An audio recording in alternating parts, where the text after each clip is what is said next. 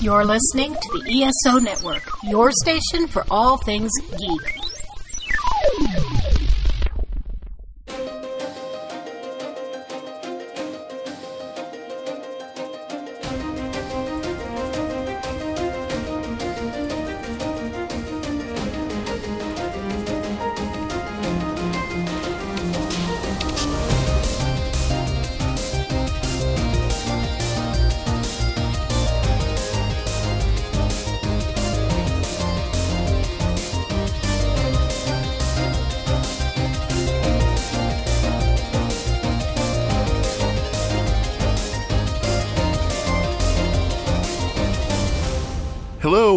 42 Cast, your ultimate answer to fandom, geekiness, and everything. As always, I'm your host Nathan, and we have another great episode lined up for you where we're going to talk about Lost in Space. No, not the 60s one, the new Netflix one, where the third season is coming at us very soon. This is one that I need to put a disclaimer in front of because we recorded it back in early 2020 it was just before COVID became big news in early February.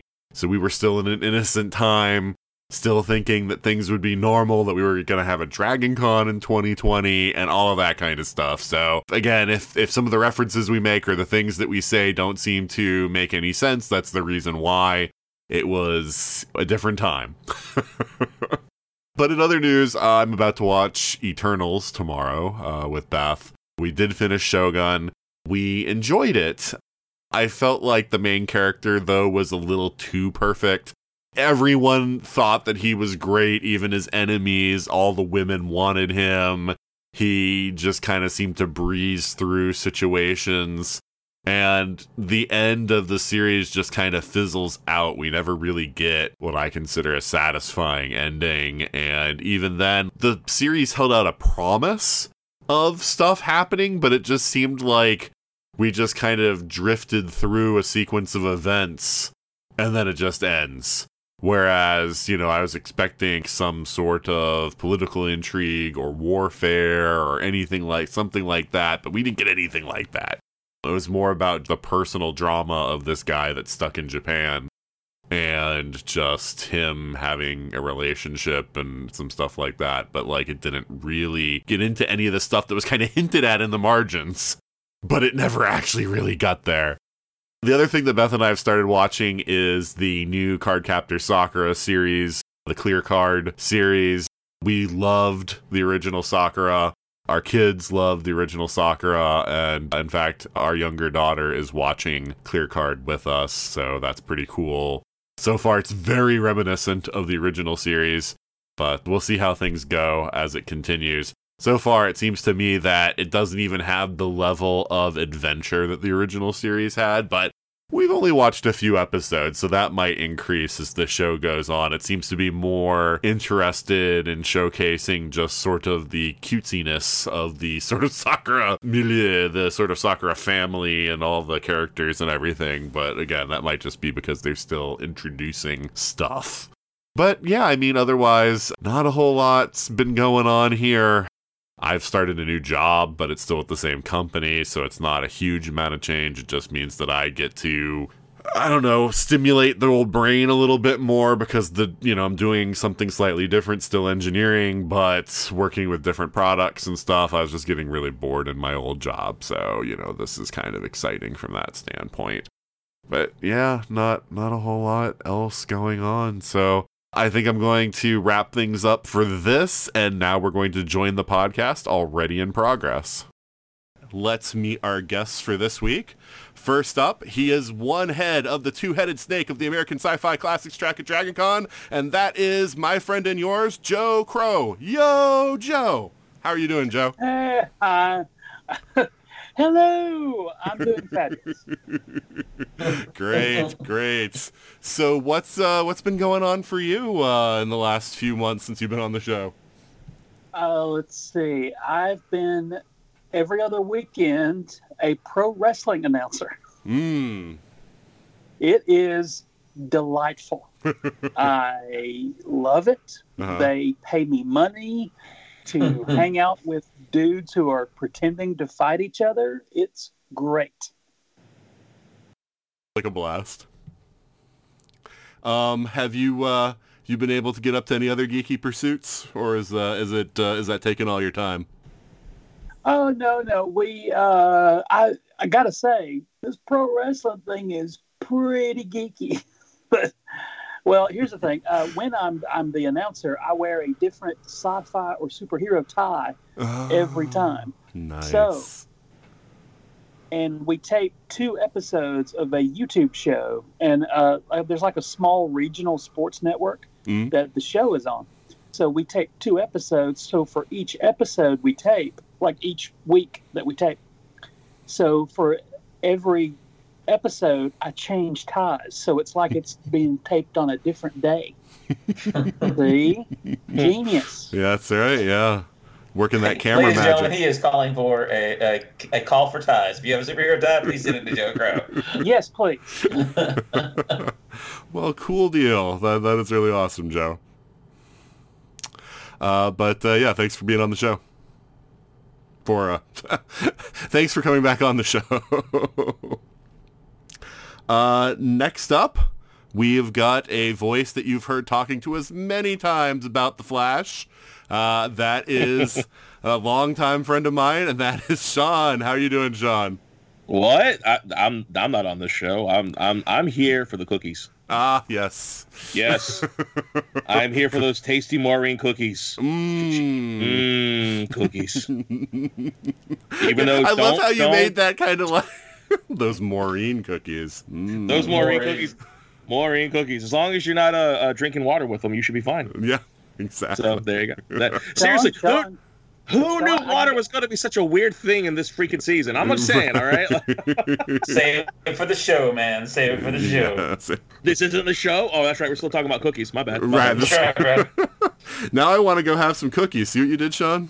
Hey, can that's we- what I'm here for. Not, can we just not have a cookie cast? No, no, we, we, we, we absolutely should. We should we should pit cookies against each other like uh, the cage off, and uh, there should be one like crowned like cookie, um, and we will then name it the Maureen. Oh my god!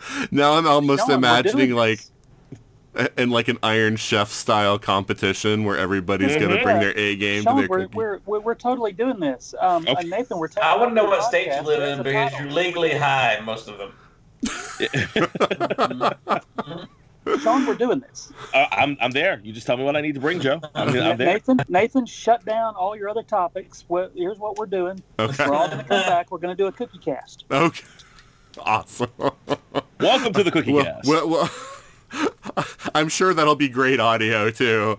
Look at this cookie. Doesn't it look great? it tastes well, no, good no, too. it, it'll. No, it's it, no, no, it's 30 minutes of. Mm, Yeah, it's all ASMR, and we're just gonna, just gonna whisper into the microphone. Just, oh, this cookie's so good. This, this is definitely Maureen's cookie. And somebody's like, no, no, no, no, no. What, Joe? Try this cookie.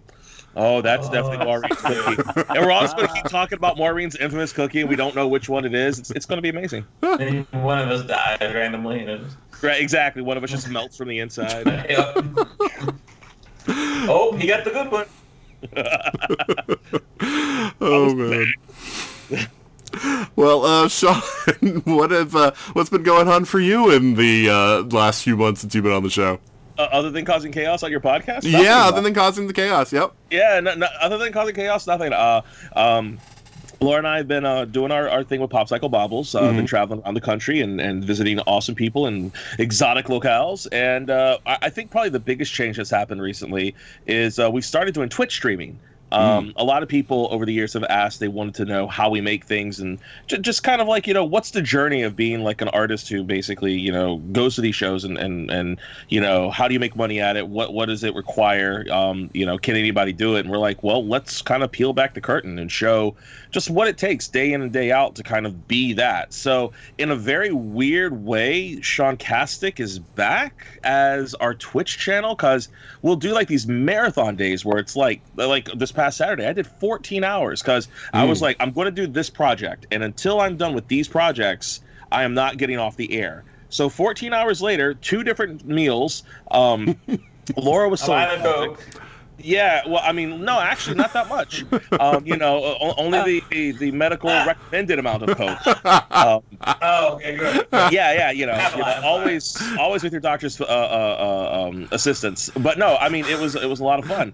So when Um, you're having the meal, do you go up to the camera and like eat in front of the camera? Mmm, You is know good. what? Okay, so here's the thing. So now, now I know this is like getting off on a weird tangent, Sure. and we haven't even started the show yet. But Oh, yes, Lord. actually, that's that's kind of what happens. Which is that uh, months ago when we first started uh, streaming, I asked people, I was like, "Hey, if I do like this for a couple of hours and, and we have to eat like lunch or dinner, what's the protocol?" And some people say, "Well, some folks they just leave the camera going and they'll just go and they'll eat. Other folks will, you know, be right back in 20 minutes." Um, Welcome but to Fetish Cam, ladies and like a, a lot of people actually like to know that their their personalities that they're watching eat so they they actually kind of don't mind that so on saturday we were like eating pizza and talking about the pizza we got while we were you know taking a break um and we would take like a break every couple hours we take like a 30 minute break but we'd leave the microphone on so they could hear us talk and we go play with the dogs and stuff and and yeah it was fun it was good Yeah, um, and of course the other big news. Um, I mean, it's probably been a few months old now because my sense of time like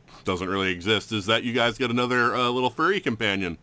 We did. Yeah, you know what? That is a very good point. We did. We picked up a new puppy. Um, those of you who have listened to Shroncastic know that we've had a dog uh, all the entire time. Uh, her name is Corday. Um, and we decided that as Corday was getting a little bit older, she probably would want a companion just to kind of like, you know, keep her energy up a little bit, play with her. Um, uh, by the way, that was a just a terrible call um, because Corday is very set in her ways. And she's just like, what is this little diva doing in my house?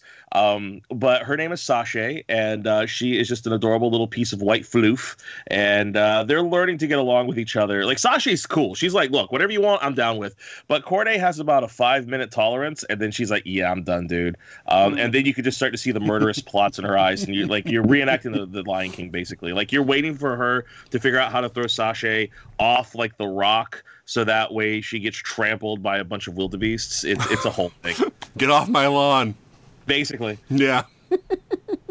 But Well- I mean, it's a lot of fun though. She's she's super adorable, um, and we love her. And we have this thing called Puppy Cam. So if you ever Mm. actually watch uh, uh, our Twitter stream, our Twitch stream, we'll frequently stop what we're doing and we'll just swing to the dogs and see what the dogs are doing, um, which is stupid, but we like doing that because we like our dogs. So Yeah.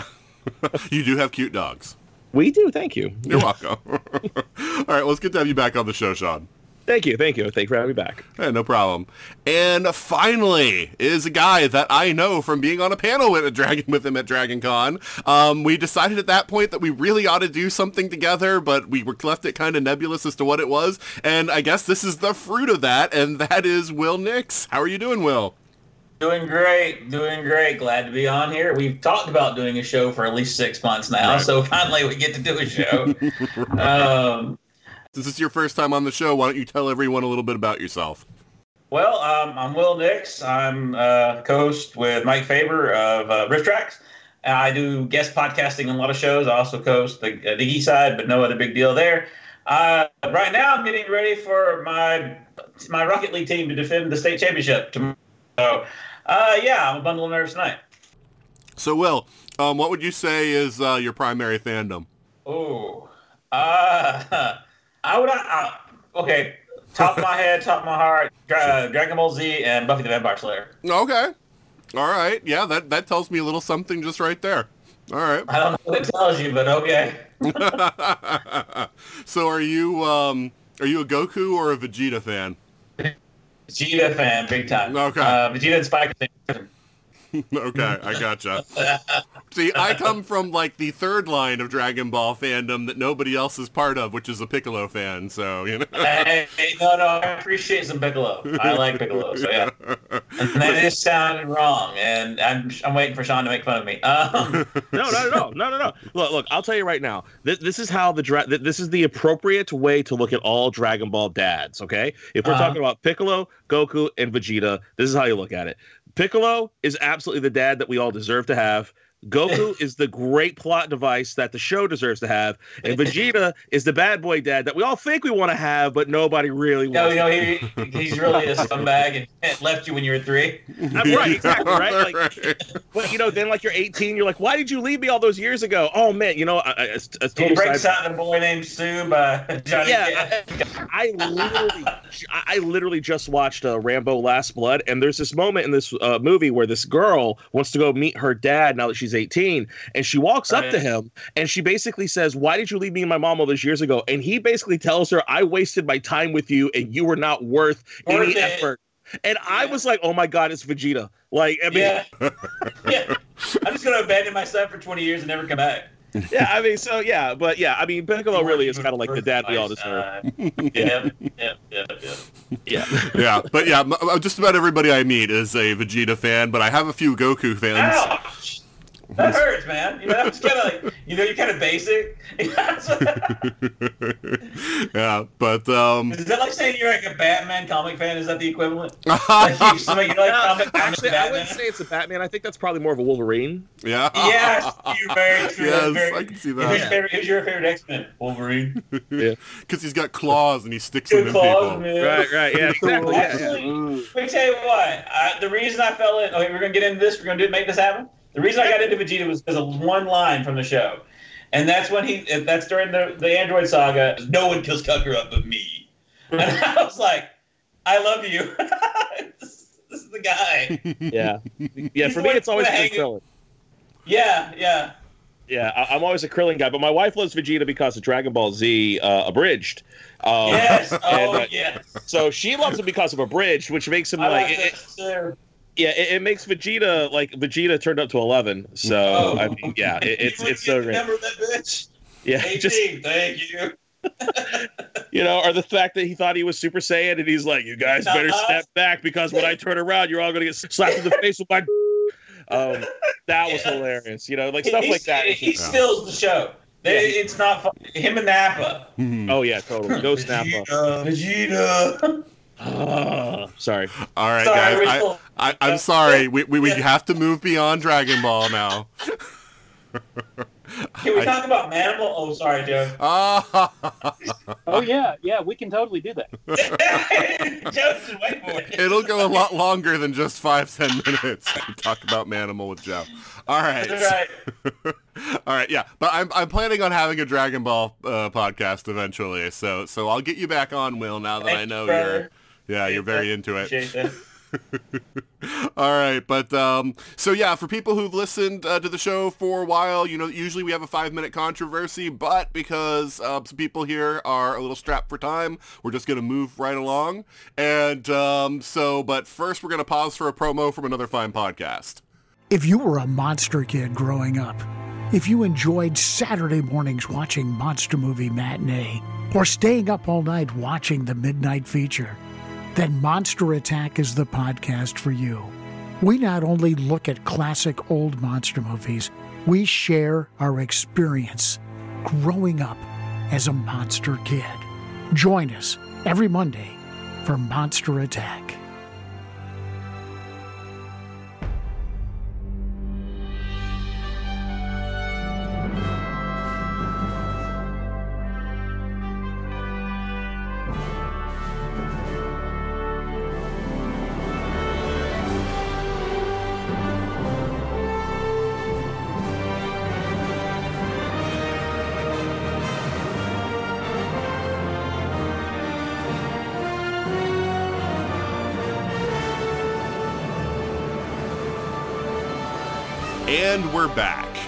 And like we said at the top of the show, we're going to talk about Lost in Space Season 2, or I should say Netflix's Lost in Space Season 2, because Lost in Space Season 2 is a very different show.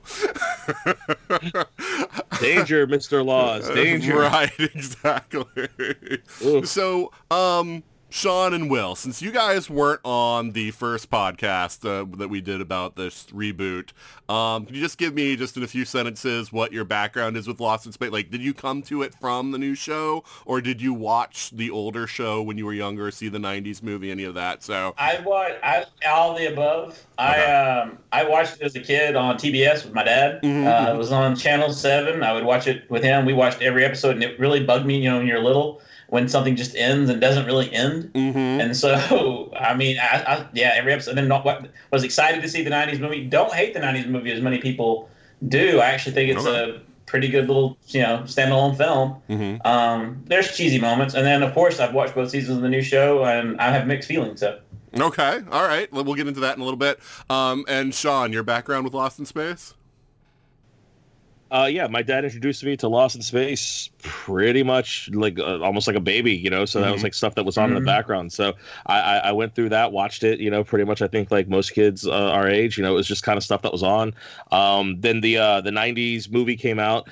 Wasn't a huge fan of that. Um, th- there was some stuff in there I thought was interesting, but I, I- I think the bad outweighed the good. Um, but you know, I I'm one of those. I. Yeah, I- I'm one of those cats where I'm like, you know, that doesn't mean anything. It just means that it wasn't for me. And if you Mhm. get a kick out of it, great. But for me, I wasn't like, eh, you know, I was like, it's okay. I- I'm, I'm good. You know. Um, but then I've really enjoyed kind of where they've gone with the the show because it, it is atypical um, in the fact that you know it's called Lost in Space, and yet they're they're still technically not lost. Yeah, no. Right. Um, But I- you know, which I think is kind of a bold choice if you name yourself Lost in You know, so I'm like, all right, fair enough, fair enough. But I, I enjoy the story, so I, I I've been enjoying kind of the um the circuitous route that we're going. So you know, like I said, I I- I think if I compare this to like the '90s, the '90s uh, uh, movie was more bad than good. I think that the TV show for Netflix is more good than bad, but they both have their pros and their their their. their Well, but but yeah, I mean, like looking back at the '60s series, though, I mean. That show also, I mean, it wasn't like that was a perfect show, and oh my god, like you know, we're not we're not attaining the highs of the you know the '60s Lost in Space. It was a fun, cute family show.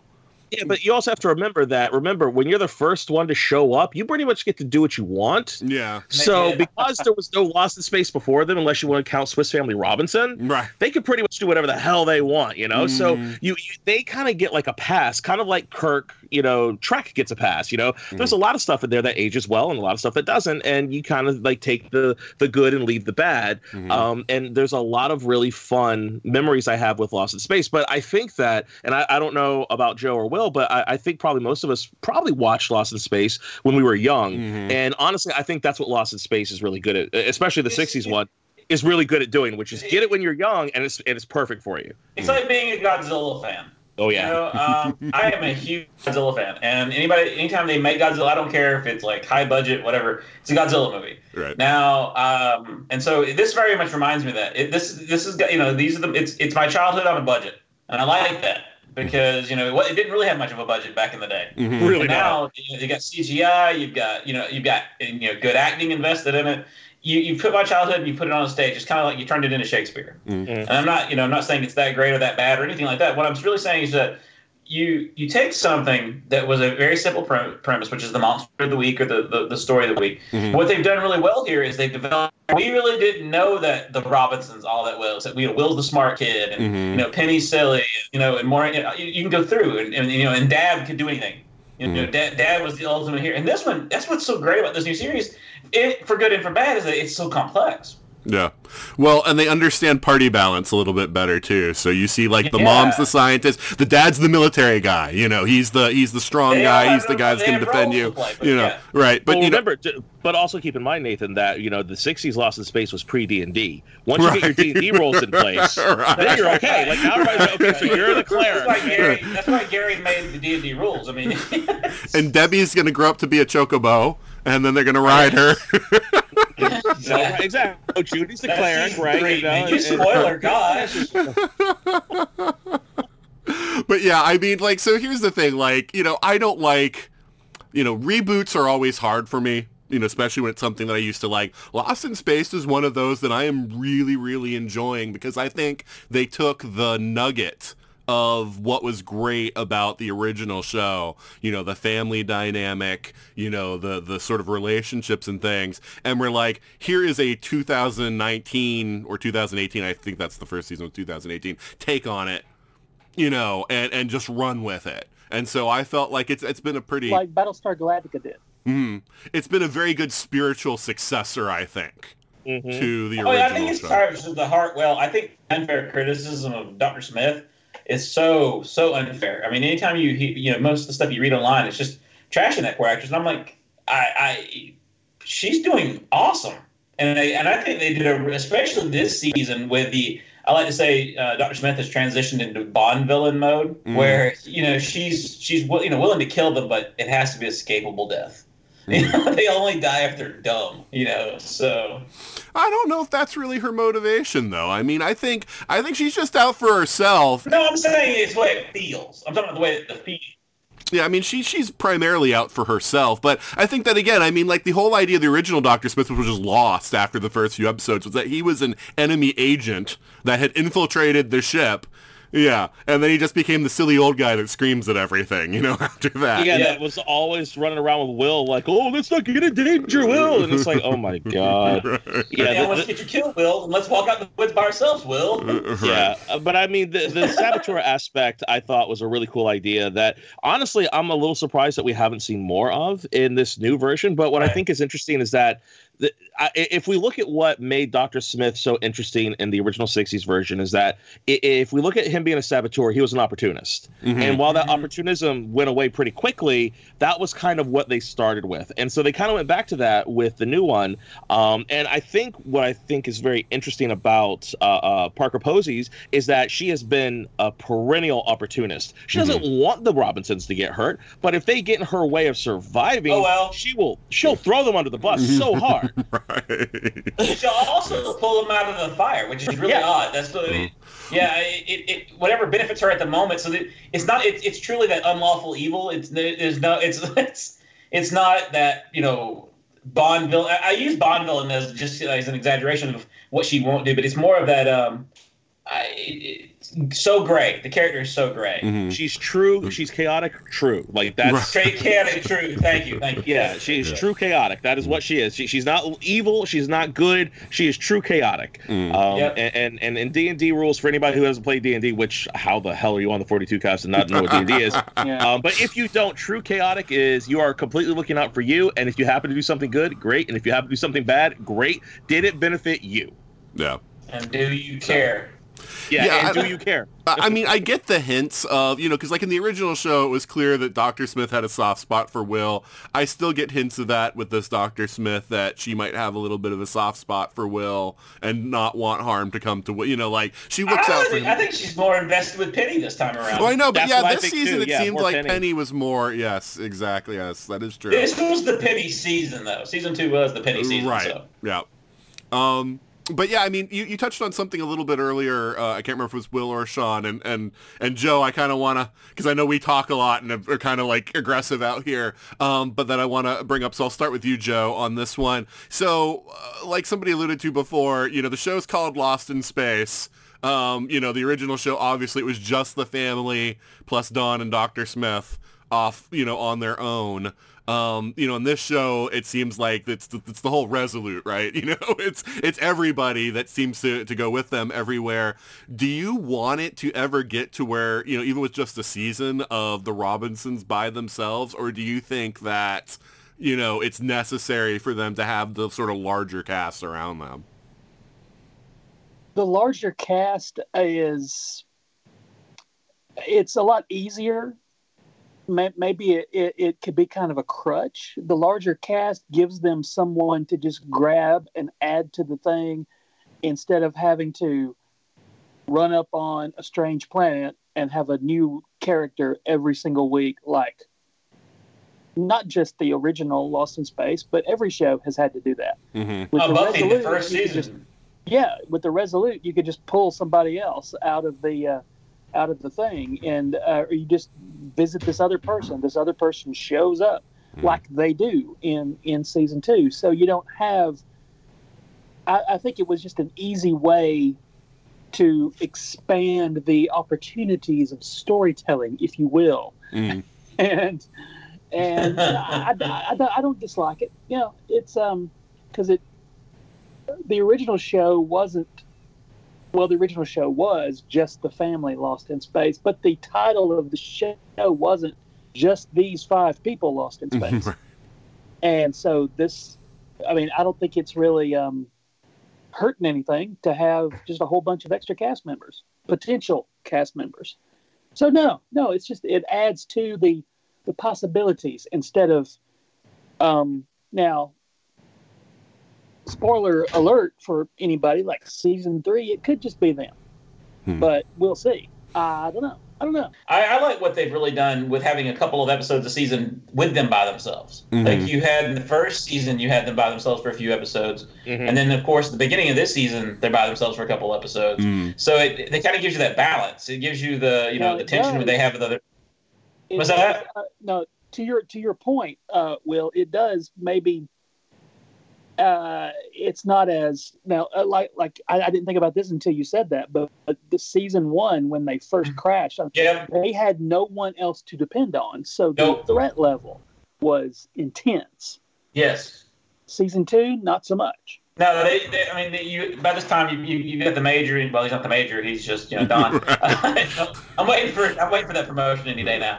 I mean, it's kind of like it's kind of like Ensign Kim on Voyager. They're gonna get it done at rank at any point.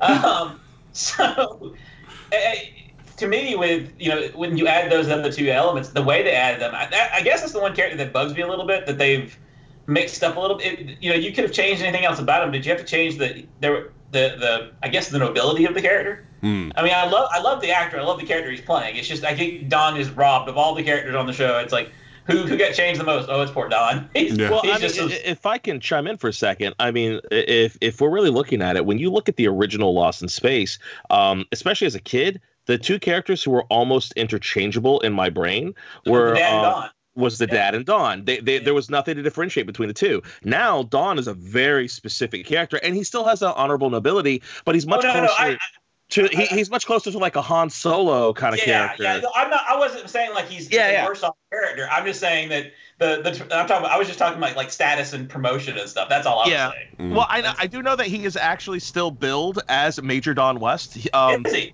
Yeah, he is. If you look at all of his IMDb credits and whatnot, and, and all of his uh, uh, credentials, it actually does list the character still as Major Don West. And I don't know if that's just a carryover from the '60s because they Yeah, just but he's not treated like a major. right. he's not. He's like you know he's like a he's like a yeoman or something. I don't know. right. He's engineer third class at least. Come on. I don't know why it tickles me so much, but the fact that he adopted that chicken. oh, Penny. my God. Yeah, Debbie, yeah. not. Uh, yeah, was it Penny? Yeah. No, Debbie. Debbie is the name Debbie, of the Debbie, chicken. sorry, yeah. Debbie, Debbie. And then he just takes the chicken with him everywhere and is taking care of it. I'm like, he was in the jail cell with the chicken, The chicken. and I just find that hilarious. Well, I mean, it's certainly better than Debbie the Bloop. So Yeah. Oh my god. oh good lord yeah, I'll I'll take Debbie the chicken over Debbie the Bloop any day of the week. right. In fact, that was one of my complaints I was going to say about season two is that I needed more Debbie in my life because I became so emotionally attached to that chicken in season one. I was like, if I need that to know chicken what happened dies, to the chicken. Yeah. I'm Yeah. serious. I was like, if that chicken happens It's to dies, the I'm like, going to like, ride. is right. it like the cat from Alien? You're more concerned about what happened to the cat than you are, you know, Sigourney Weaver's. Well, I, I mean, look, this is how I look at it. There's three Robinson kids. If we lose one, that's not a Oh. huge. But like, if we lose the chicken, there's only one chicken on the show. Okay. Like, Yeah. Suddenly they're Hey, I- away from like any supplies or anything for a while, and then suddenly you just see them around a spit, and there's like a chicken roasting on it. and it's We're not that lost in space. Right. That's what it should be called. Not that lost in space. Moderately detoured in space is what they are. They're, they're you know, Currently displaced in space. There we go. Yep. we kind of know where we are in space Yeah, okay. Yeah. There's a hint that we have direction. right. We took the wrong exit in space. That's, Okay, all right, but is anybody tired of the slow reveal with what happened to Earth? Yeah. I mean, we all know it's. It, it- okay, it, to me, it's, it's starting to feel like, and hey, if anyone's an Arrow fan, you know, Mhm. uh, I'm not a huge Arrow fan, but it feels like we're going back to the island every time we flash back to Earth. Yeah. And it's like, just tell us already. It's not that big of a cliffhanger. We kind of know. We already kind of know what's happened, but we don't. Just get it. Stop. I mean, what what happened? I just thought the Earth was getting used up. I thought we were having like a Firefly moment. Did the, it? I think the robot has made it. I thought that they implied in the first season that it had something to do with the ship that crashed on Earth, Yep. like Yeah. threw like too much dust into the sky, and they're gonna have like a, a winter basically. Right, right, right. Yeah. yeah. But not like like Armageddon, just like a slow, snow, like Yeah, they, ice they age. kept- Yeah, like an ice what I'm saying, age, right. Changing it. They keep changing up what happened, really. You know. And, Yeah, yeah. The thing is, I, I I don't I don't care about Earth. I don't want. I'm Right. not lost in space to see Earth. Right. Yeah. Right, I want to see space. right. And I'm not It's getting true. enough space in my space. Right. Right. Yeah. Well, I, you know that was the thing though. Then they flash back to like Judy and the dad like jogging, and I'm like, wait a minute, shouldn't the air pollution be so bad that they can't so do bad that? that they can't. Yeah. I mean, right. I'm like, so what? You- you- what exactly is going on here? I'm what not happened on this clear. planet that we had to quickly test and escape, and only a few people could go? Mm, But I can still go on an afternoon run with my daughter. Well, you know, they were in Kansas, so you know, as you know, okay, Kansas right. is the least affected of all the states. You know, so that was In Kansas where the hell City, they were. Kansas. It's middle America. Um, but uh, yeah, yeah. So yeah, no, I agree with you, Wil. Like, yeah, I'd rather they just said like, this is what happened to Earth, and just move on because it feels like going back is. Especially this season. I, I, I'm not. I don't hate it, Mm. but I got. I, I, okay, the first season. I'll say this. I never really found myself bored in the first season. Mhm. Like I didn't. You know, I was always like kind of leaning in, waiting for something to happen. And this season, I felt like it was flashing back and trying to tie up plot holes. Like we needed to know that there was some dark thing about Will getting on. You know, we already knew that she cheated his way onto the system. Mhm. The whole buildup and the family tension didn't make really make a lot of sense. To me, it's like I, I- Don. I, I, I see you know everybody going, "Yeah, it's your kid. Of course you saved him." Duh. Instead, we get this, "How dare you, mom?" And we all hate you, and we have to storm off in different directions. Mhm. And that, that, that was just me. That was just, that, that part just bugged me. But you see, that's the danger of not having a, an expanded cast. You know, if you go Right. back to the, the original question that we were way off topic on, you know, Nathan had asked, you know, what do we think about the Mad and more characters? And, and because sometimes you have to have this forced drama between these Uh-huh. characters, that that's the kind of result that we get, which is we're mad at mom for saving our perfectly reasonable brother, you know, because he had your friends not- robots at wrong times. It's okay. you know, right? Exactly. I mean, there's really no reason to have that moment in the in the Yeah. show. Um, but that's why I'm really glad that we have a more expanded cast because then you know we only really had that one plot point where it could have been an entire season of those plot points, Oh, but instead yeah. we get stuff Yeah. like the uh, the evil robots and we get like Hastings. I, Um, how many how long, uh, how many episodes was it before we saw the robot? A- An actual, you know, I'm trying to think. Was it the last three episodes that he comes back in? Uh, well, what? I thought they showed Scarecrow like pretty early on, like maybe They the showed third Scarecrow episode. early on. but I'm talking about Yeah. the, the robot. And I'm, I'm, I'm just saying, how long was it before robot I, actually made yeah, it? I think it's either six. I think it's either six or seven when robot. Yeah, comes it's out. late. That's what I'm saying. So yeah, Mhm. Yeah, it, it's six or seven. Yeah. yeah. i- If you're like me, growing up with the show, the robot's my favorite part. Right. You know, and so I'm like, I need more robot in my robot show.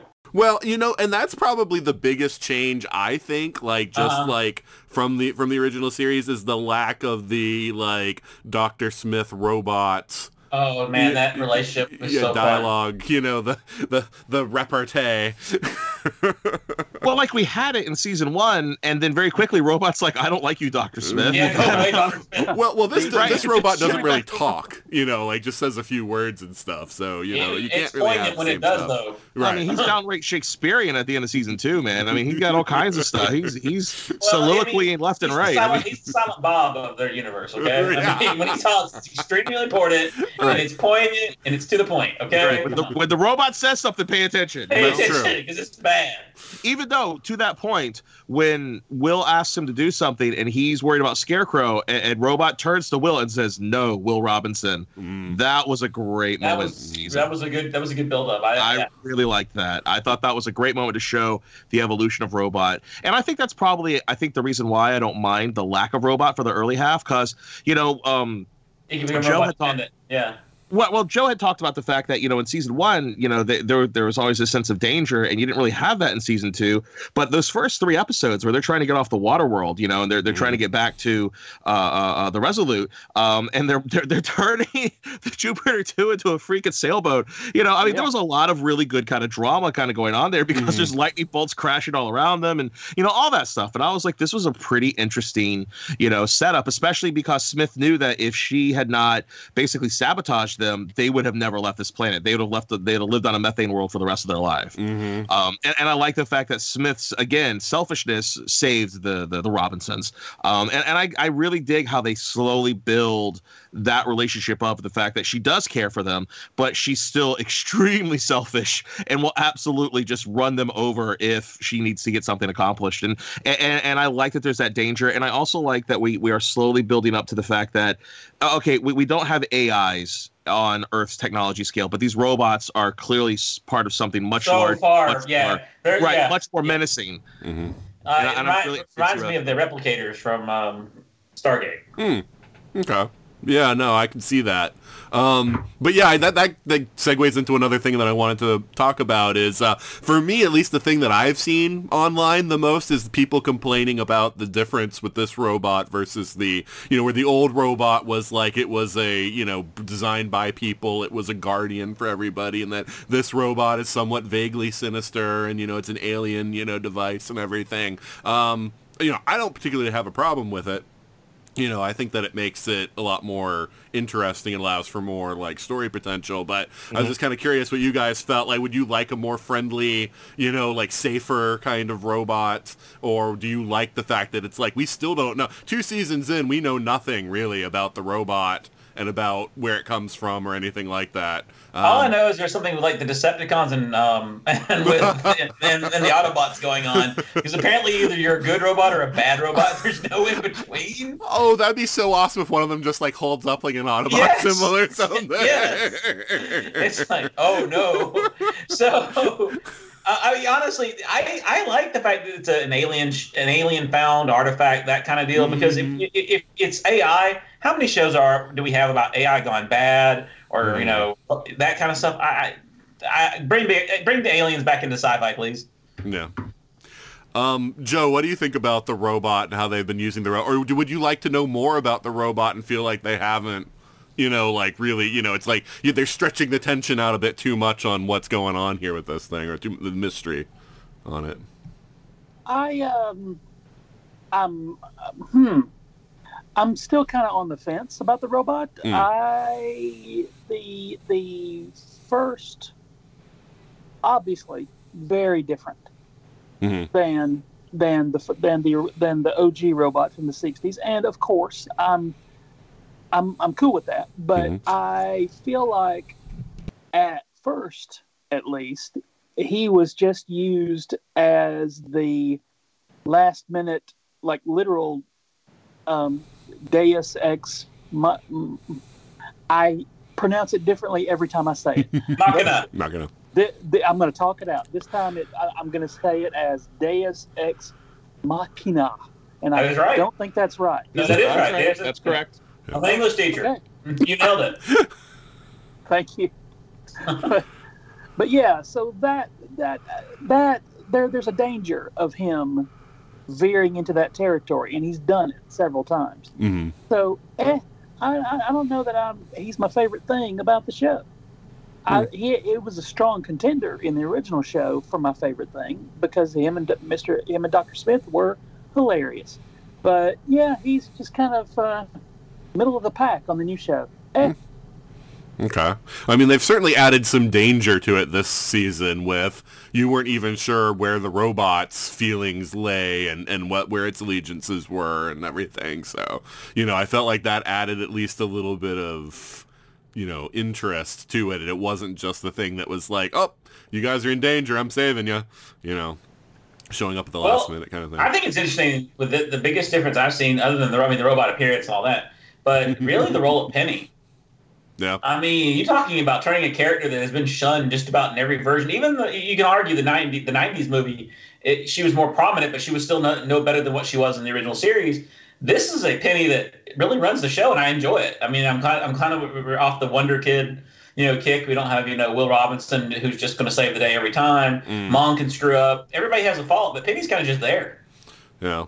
Well, you know, I mean, it's funny because in the original show, Judy really didn't have much of a part anyway either. She was there to be Don's No. girlfriend, and that's all Judy's role That was all Judy was there. Yeah, Right, yeah. Judy, Judy has a much better role now. Right. Yeah, because I felt like Penny at least had a few episodes where it was anything about the kids. Sometimes she and Will shared some sort Yeah. of role, you know. Whereas, yeah, like Judy, I don't know that Judy ever had anything really like specific for her, other than to be on like Don's arm somewhere.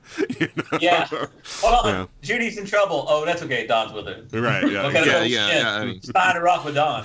so, yeah. So, Shaun, how do you feel about the robot and what they've been doing with the robot and then like having other robots? Well, okay, so I my my brain kind of goes like this. So we've seen the altruistic robot. We, We've mm-hmm. seen him. We saw him in the '60s. We saw him in the '90s. Altruistic robot is fun, but boring. like once we establish him, he's an altruistic robot.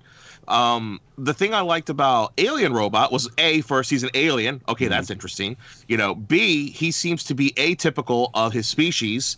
Um, which honestly, you know, we're talking about the replicators. I also get a little bit of a Borg vibe, which is essentially Yeah. the same thing. yeah. You know, it, it seems like they're really anti-organic life. Mhm. Um, Yes. and and something happened to Robot where now he sees the value in organic life, or at least because of Will, he sees value in that because you know Will took the time to repair him. Um, a- and, I like the fact that we're seeing this species not be just arbitrarily evil. Like if Robot is a standard, you know, kind of like section of what their species is, they can change, and I like that. Now, of course, we saw the rest of the robot army kind of show up, and they're Mhm. just you know death to all humans. um, but you know, I- Again, I- Autobots and Decepticons. I'm waiting. right, you know, yeah, yeah, you know, um, at least they're not talking like in rhyme, like Wheelie or something. Oh Um, my god. but you know, This. Here we go. Or, or come on, let's have one like Jazz, right? Oh my god. There, now, see now, Jazz, I'll take any day of the week. So, um, or you know, if you got to, let's get Blaster in there. You know, and he can be. Oh, right. Um, but regardless, you know, I, I mean, I, I think that the the more interesting traits that they've given Robot of the fact that you know even now he's still i- i- in my brain he knows exactly what species he is. He knows who he is. This is not amnesia. This is not him being reprogrammed. This is him seeing value now in humanity, and he is struggling every single episode to try to resolve. everybody. Right, basically, like you know, he's Yeah. like kind of like Bender in Futurama. I had a dream, a dream to kill all humans. But now he's mm. kind of reconsidering it. Like, but I kind of like these humans, and I don't want to see them get hurt, so I'm going to protect them. And Yeah, as that he gets- horse broke his heart, man. oh, Yeah. I know the horse. The The Oh, horse. Yeah. It was like a you all over again. Come on. I'm serious, right? You know, Every story broke out. Oh man.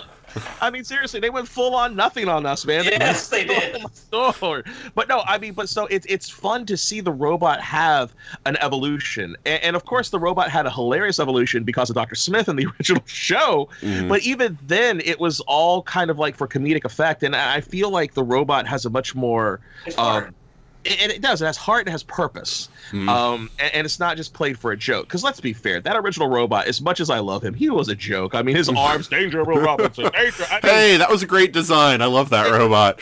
I'm not saying it's not iconic. I'm just saying it's still silly. You can still Yeah. be silly and iconic at the same time. Look at Weird Al. I was going to say your entire some people's entire careers. Yeah, I mean, come on, seriously. Batman 66 is silly and iconic. yeah, no, that's true. I, I mean, there's nothing wrong Careful. with being both. Careful. They're, they're, See, it's interesting though because they've made the robots ambiguous enough that I think you you bring a lot to the table there. Because while Yeah. I don't disagree, you know, because I've had that thought too that the robot is just like you know they're like a genocidal race and and he's just decided that maybe life has some like merit to it or whatever. But mm-hmm. I also had the thought it's perfectly possible that there are multiple factions in this row. We know he's connected to Scarecrow because the whole reason he was on the Resolute in the first place in season one. Now we Was know to that get Scare- Scarecrow back. Right, Yeah, was to to get get Scarecrow Scarecrow back. Right. So we know He's they're the together. We don't know that they're like necessarily buddies with the new ones that came in. And the fact that Scarecrow even turned around and was like, "Nope, I'm not with you guys." Like Yeah, makes me think. Let's go. Right, makes me wonder if there are even factions within this robot group that it's I'm like they don't get it's- along. It's going to happen. Well, I mean, to be fair, I, I mean that's probably far more original and more thought than most people put into their robotic, you know, menaces. That's true. You know, I mean, we, we're talking about Autobots and Decepticons, but let's be fair, they're just analogs for humans. There's no real subtlety Yeah. to them. Mhm. They're literally the Autobots and the Decepticons. I mean, there's nothing to them.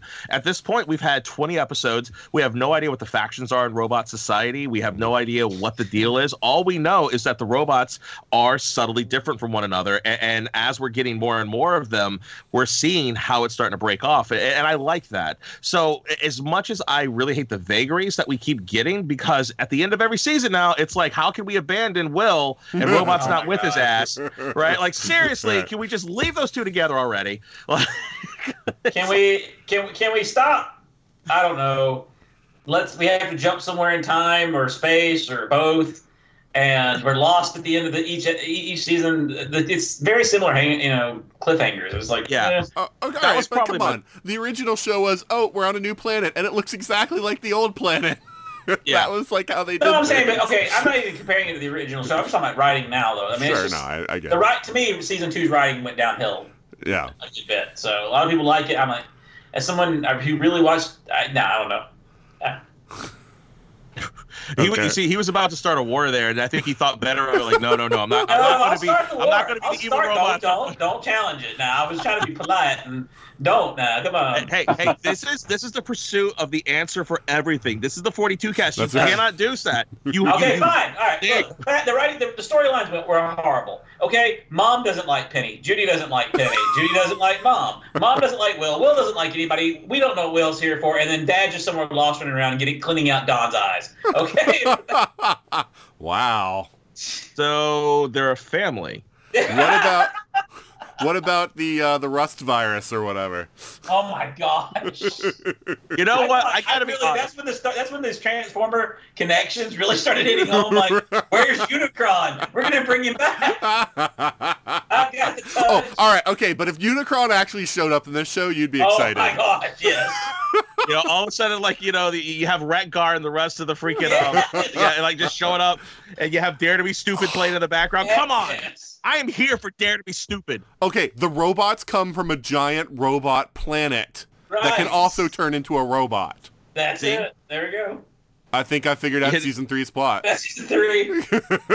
oh my gosh. Okay. All right. So can we can also Penny? uh, Okay. Uh, Judy's background.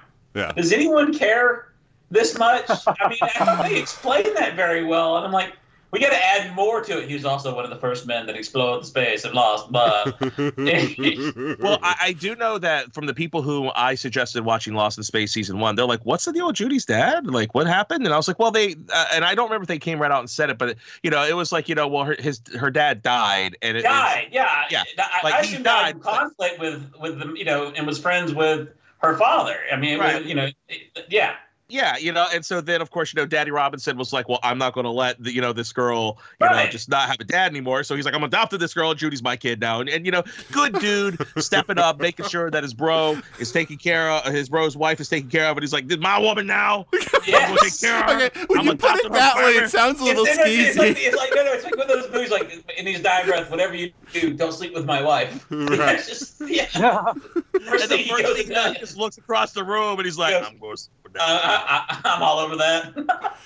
You know, I, No. I was worried, and I'm glad that they're not doing this every season. I was worried that we were going to fall into like a CW cycle of, you know, Uh-huh. like, oh, the family all like, you know, is going to break up. Up, the family's all together. Up, the family's all. Because, you know, the first season, that was kind of the whole idea of the first season was this is a family that's been apart.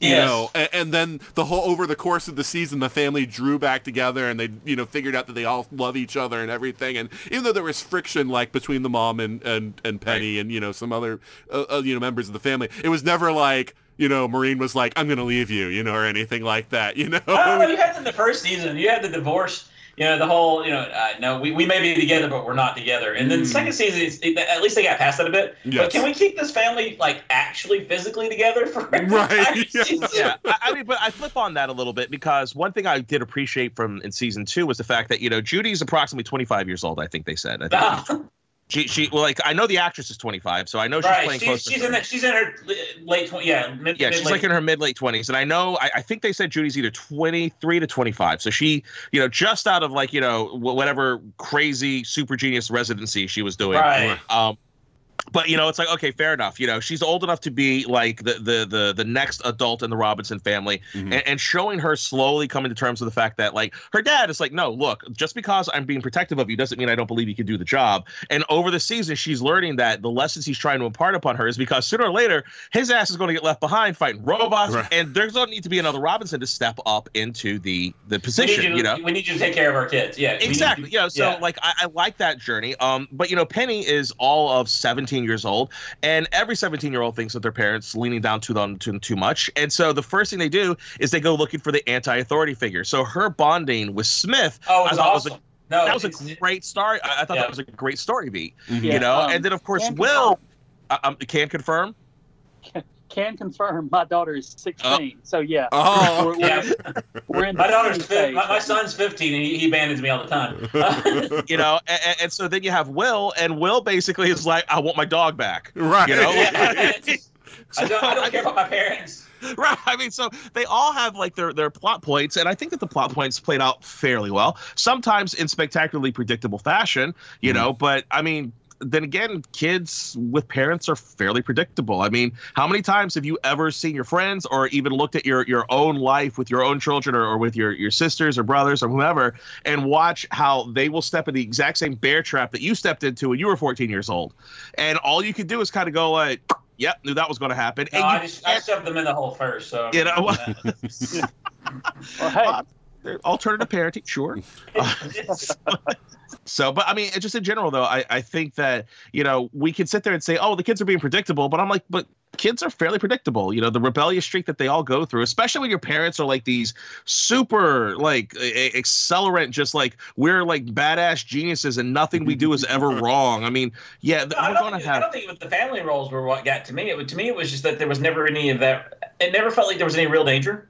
It, it's like he kept holding back. Like, you know, a moment that could have been tragic, could have been powerful. I found, honestly, the development of relationships really intriguing when it came to, especially between, I think Will and Penny did a really good job playing off each other. Mhm. You know, it, let him have his moment, let her have her moment.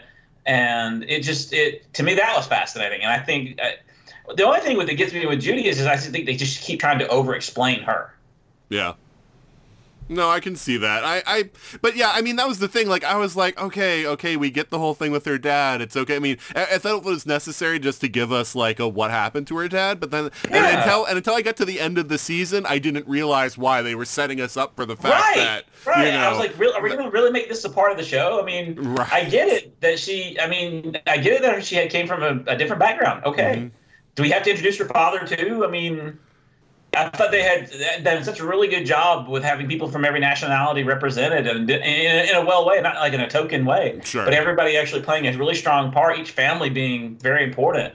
Um, and the dynamics and showing the different kind of families, you know, you know the Robinsons who are all the, you know all these super kids. Then you have you know the other families who are just they all play the, they all play their role. Mhm. I thought that was really good. yeah, Yeah, yeah, and no- I think one thing they did that was really smart was, you know, with especially with Judy was the fact that they kept going back to the fact that she views her father uh, uh, Robinson as her dad. It's not, oh, Mhm. this is the man Yeah. who's now adopted me. Like they they really wanted to nail home that this is not a replacement dad. This is her dad. Yeah. for that, So yeah, that way, when you know uh, Grant Kelly comes back, and they're like, "Oh, by the way, Grant Kelly's still alive," you're like, "What happened?" You know and, and that throws a huge monkey wrench into the entire dynamic for season three which quite honestly um, will make judy's journey a lot more interesting uh, because now you're going to have this whole back and forth because of the fact that you know i mean first off what does maureen do right? Okay so maureen technically is widowed because of the fact that they thought that grant was dead right? So now Wait, wait, wait. Is it technically he widowed because we think he's alive and she's dead? Because at the end, the cliffhanger well, Rob, fair enough fair enough. I, I mean you know now that would be funny if they actually went away and they said oh yeah by the way we killed off the rest of the robinsons they're all gone yeah, we slaughtered their I'm ass. oh dead. god, Lord of the Flies in space. Live, family edition, yes. Yeah, you thought this was Swiss Family Robinson? No, this is Lord of the Flies, man. No, no, no, no. And it's like season four, it's going to be lost. What was it? Um, uh, uh, the Blue Lagoon. Just two of them are going to survive. They're just going to be naked in space with one robot, and they're going to discover puberty together. It's going to be really weird. Oh no, not the Blue You know, Blue and then uh, let's see. Season six would be Moby Dick. You find out that John's still alive and he's facing. He's, trying to fight. with his space whale. Yes, his space whale is Unicron, right? So that Unicron. robot. Oh my god! So basically, every season is going to be a classic piece of literature that's going to be reinterpreted in Yes. space. Oh God, it's like Wishbone, but with, ro- Yes, with Lost in yes, Space.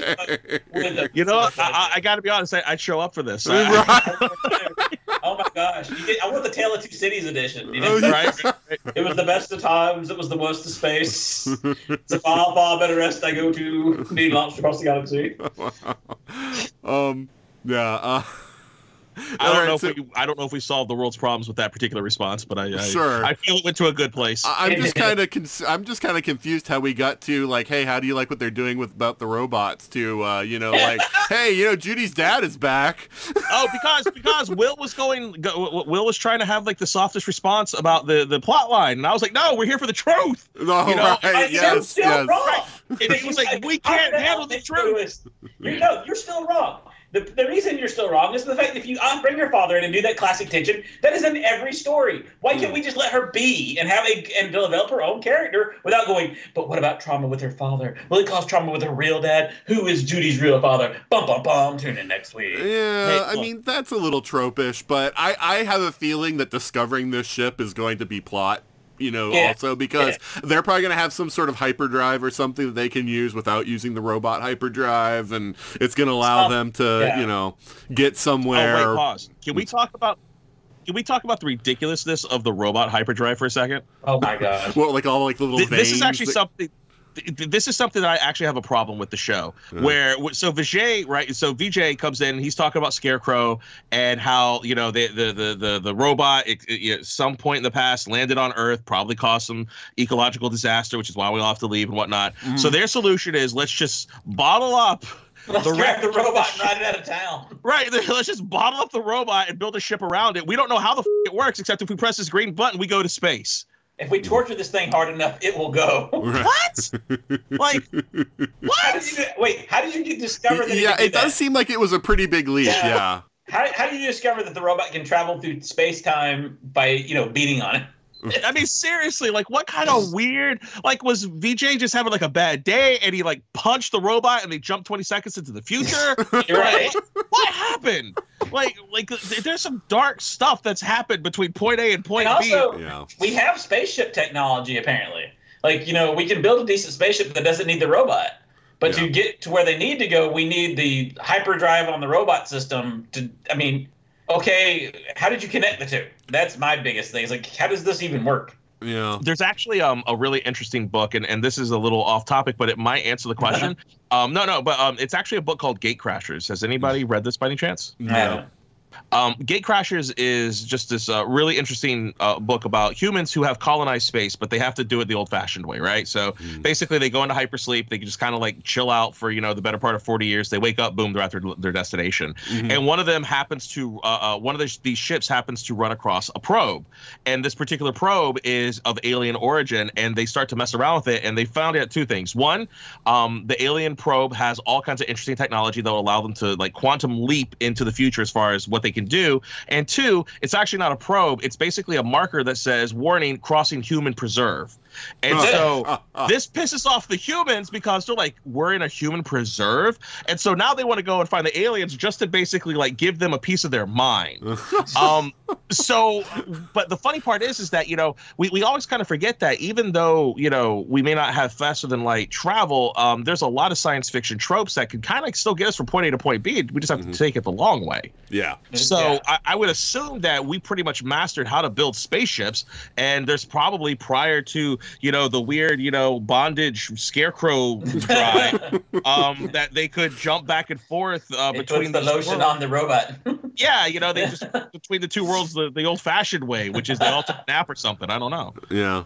Yeah. Well, yeah, I mean that's the thing, and and that's that's where it's like has Judy's dad like just been staying around in that ship all this time, or is he in some sort of suspended? and they just happen to jump to that particular point. well, I'm why I'm wondering if he's either going to be like really old because he's just been hanging around and just trying to stay alive, or is it going to be like she finds him in like a suspended animation pod, like Sean? Because we don't know that they have suspended animation technology because they didn't need it when they had hyperdrive, you know? Right, right. So that that could be what we find is she she opens it up and he's like, "What? You're my daughter?" you know, like Oh, Maureen was just are you? pregnant when I left. Left, you know. Right. Well, what we find out is Maureen's cookies are like super preservatives, and so he's just been perfectly preserved in space, just waiting for somebody to wake him up. You know, just that's it. Ed- like Ad Astra. Dad was the same age when he left. No, no, that's just how you know how much older he is. Yeah. Yeah. No, I mean, it- there's they left it so vague how space travel worked before the bonded ship. We we really don't know. But you don't. And, Uh, well, the other thing is that with this, with this series, you, I, I honestly the flashbacks I enjoy the most are are the are, is the Doctor. You know, seeing the relationship with you know her sister and Mhm. how that happened and her and, and, you know her mother. It you talk about a, a character with a Dexter-esque feel. Like you really don't. You we still don't know who the Doctor is. Yeah. Oh, Right. did you like the uh, Bill Mummy shout outs? You know, they had them in I season love one, then that. hit season two. Yeah. Yeah. But yeah, the the Bill Mummy shout out, and then she's like, "Nobody's ever gonna find you." Just- oh my god, that was so doesn't dark. care. he's like trying to talk and like she can't yet, and she's just like, yeah, nobody's ever gonna No one know. wants to hear from you. She Yeah. just pushes him back in the box, like Yep. no one's ever I, gonna. I want to know how bad the security is on that stupid ship that she can like create fake IDs, you Oh know, my hack into everything. It's just like That oh. password is the password. I'm gonna let you know that right now. it's like all in the span of just like an hour that nobody saw her. She's, you know, able to create a complete like biography for herself, a fake ID, you know, she's got credit cards. Altered entire video series. Like, oh, that, that didn't happen. you thought you saw that. Deleted all the logs off the Yes! ship, you know. It's like- It's so bizarre. And you know what's funny is that you know her sister is played by Selma Blair, right? Right. Mm. Um, but Selma Blair is the lead of another sci-fi show on Netflix called Another Life. Have you guys Right. watched that at all? I haven't watched that one. I haven't. Okay, so basically, it's about how aliens come down to Earth, and like there's like this weird pylon, and basically we send a ship out into space to figure out what this damn pylon's all about, kind of like 2001: Space Odyssey whole thing. Mm. And I'm like, what if like this is just some kind of weird backdoor Weird connected series? Yes. This, this is like, like it's the same series, but we just don't quite know it yet. Like, Right. and it's all gonna tie together. Um, but I don't think it is because in that one, Selma Blair's um like a like a social media kind of like star. Mm. Um, but th- there's this weird vibe that I keep getting. Like Netflix is just trying to make Selma Blair happen. Um, and so then like Parker Posey comes in and just trips her. It's like my show. Um, so it, it's it's an interesting little battle between the two of them. But I like the fact they keep bringing her back, and I like the fact that the only person who actually seems to be able to stop Parker Posey from just like completely raising the earth is her sister. Yeah. You know, her sister's the only one who could kind of get in front of her and stop her from just being a complete garbage human. And even then, she still got left behind because Right. you know she's only been successful on Earth. Yeah. Um. So yeah, I mean, so we talked about Smith as like the ultimate opportunist, but it's clear that she has some kind of conscience because of the fact she can't like address like the child, like she can't even be near the child of the guy that she put, you know, that she got out the airlock. Like Yeah, that was- whenever she yeah. sees that kid, she's just like, you know, like freaking out, you know, kind of thing. Yeah, So- she's not soulless. She's Yeah. not. She's not a soulless creature in, in any way. There. I mean, again, you go back to some class. You know, you, you know, some of your classic bad guys. They, they, they, they, even there's a line for monsters, and I think that's that's what you see with her. yeah. Yeah, and I think in a lot of cases you probably would. In other sci-fi shows, they'd be totally fine with it. Well, I did what I had to do, and that's fine. hmm And Right. at least with this, it's showing that you know she does have these lines, and you know she's an opportunist, and she'll do it, but it really messes her up, and it, it just makes her a much more interesting character, I think. But So I think it's, I think it's also it's you know and Nathan's gonna love this. It's Spike from Buffy. You know, Spike, Spike had a chance to kill Buffy's mom and didn't.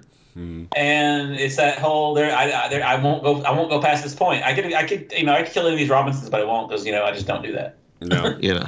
But did Parker Posey use the word effulgent in a? Not yet. Yeah, I, I just like the fact that they've growing like true like chaotic or chaotic neutral from my you know point of view um on it because I mean she's she's such an interesting character and it's because of the fact that we never do have her land on a particular way. Because you know it's like you totally believe it when it looks like she's betraying you know the dad But then when you find out that no, this is something that they worked out like ahead of time, like she was That was supposed to do that, it was like, oh, I totally believe that too because she could go either way, you know, at Yeah, any given moment. this you know? could go either way here. right. So you know, I love that, and I love that reveal too because you're you're so used to expecting her to like pull one over on them that then to find out she was working with them was like a great was a great reveal. no, no way. Smith's on our side? No. I also liked her messing with Penny and just throwing away the trash because she knew Penny would go after it, even though it was really not. Oh my gosh, that was now that was one of my favorite episodes. Where she thought was that piece of trash just to mess with Penny, that was wow. and then the boyfriend, No. she's like, oh. By the way, I, okay, how is Penny seventeen year old and this like romantically dumb? Oh yeah. No, well, remember yeah. she I- spent her entire teenage years basically learning how to get on a starship. I mean, true. I, I mean, she spent like the last four years just like super studying hard. I guess you know. I know the actress is 17. Did they ever say Penny was supposed to be Yeah, I, I think she's got to be fifteen or something like that. Yeah, I'm- I- I'm I thinking she might be younger. She's not an adult yet. I, I Yeah. know that she's not an adult yet. I, I think the actress is actually. I think she's 20 now. No, she I just she was- turned 18. I know She just turned eighteen. yeah, Oh, she just turned yeah, 18. mhm. Okay. Yeah. So um, so yeah, but I imagine that she's still playing fairly young. you I'm know? waiting. I'm waiting for Will to get really acrobatic because you know the, the, act, the actor plays him is related to like uh, circus royalty. Yeah. Well, yeah, Will's what's going to present them with the biggest problem if this show like goes any He's length of time. Yeah. Because yeah, because he's going to like only we only get ten episodes a season, and it's going to be like it's you two know. and a half years between them. right, yeah, like before, like it's only supposed to be like a few months have passed, but Will's gonna be like twice as big as he Oh, was when he started. Hello. I mean, at least between season one and two, they said it's been seven months. You know, so it's like if you add in the time that the the first season took place, you could argue that a year has happened since they started to go into space, and you can kind of squint and go like, okay, I can kind of see that. Sure. You know, but if they do it again, yeah, I mean, yeah, then he's he's playing. coming back as a 17 year old, a 17 year old man trying to play freshman in high school. Yeah, you know, like he, he's 17 playing 13 or what? Let me see, because Yeah. what he he was 10 in the first season, yeah. Yeah. so he'd be 11 now. So yeah, he's like 16 playing 11 or something, or Yeah, 16 it's just- playing yeah. 12. It's, it's all the radiation in space. It's caused him to It's caused him to his grow. growing. His, his five o'clock shadows are deeper than dawn, so it's all right. oh man. no, I, I'm I'm intrigued with that too. You know, it, it, it's kind of like the Stranger Thing issue. Uh-huh. You know, you know, and Data and Star Trek and all. Any other time, you know, you have time elapsed with a character that isn't supposed to experience that much time.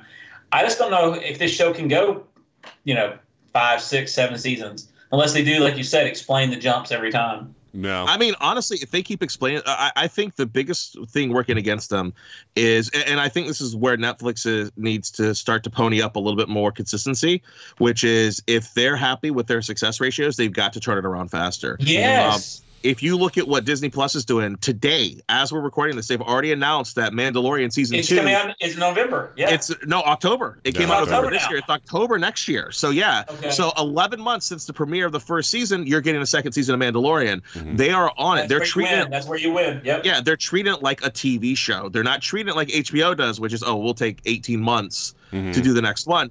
Um, not Well, everything that is. was until the end, until it was very successful. Well, no, I mean, but no. Yeah. Traditionally, though, HBO traditionally does about 18 months between seasons. if you go back true. to Sopranos and whatnot, yeah, it- I, I, I forgot about the Sopranos. You're right. yeah, Sorry. you know, they, they typically do about 18 months between seasons, you know, and it's like I think if you want to win, uh, at least or keep your your your your Streaming. bulkhead, right. yeah, you need to be more consistent with your releases. And I think if they started releasing things on a yearly space basis, say, hey, next January, uh, uh, like New Year's Day, Lost in Space season three is going to be here. Because I'll be honest, there is nothing that I saw in Lost in Space season two that required me to wait two years and change between Not a one. bit. There, No. Like there, Yeah. it wasn't like they gave me the war to end all wars. This wasn't like you know the the, the seventh season of Deep Space Nine where every other battle was just like you know like Nog's leg getting ripped off. and- Yes. like, I mean, there- there was nothing like that going on. It wasn't the final season of Battlestar where everything was just like all crazy. Everybody's a robot. Right. I mean, it's just a very, it's a very solid, very, you know, fun little show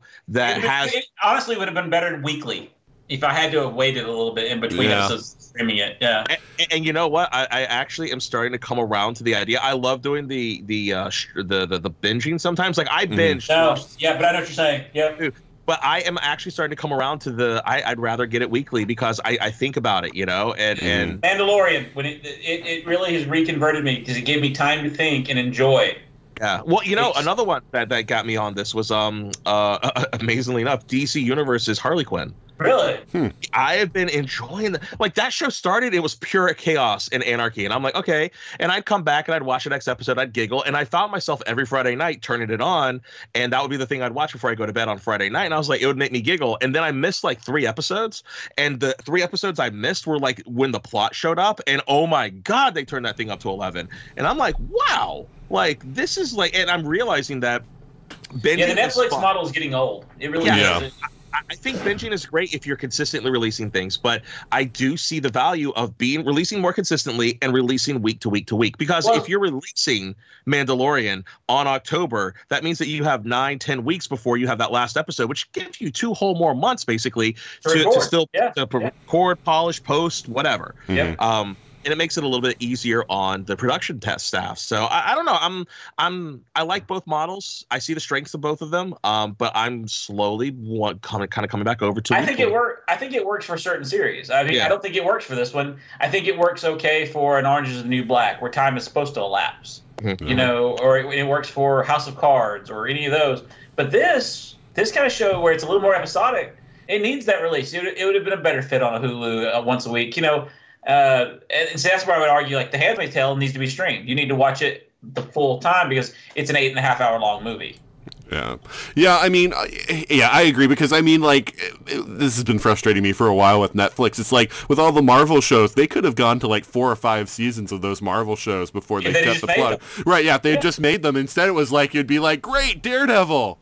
You know, two years later, great, another later, season of Daredevil. You know, it's like, Yeah. you know, and when you're doing shorter seasons, it's like, yeah, I don't see the justification for why you have to wait so long when, you know, networks crank out like 22 episode seasons every year. You know, you're only doing 10, you know, like, can't you do it every year? You know, it Oh, shouldn't be that exactly. hard. And like with, with the Netflix shows, you, you you get the argument that they're better, like the Marvel shows, the Mm-hmm. Marvel superhero shows. They were supposed to do so much better, but then you got the CW cranking out like nine, you know, twenty-two episodes of nine different series in one year. Yeah.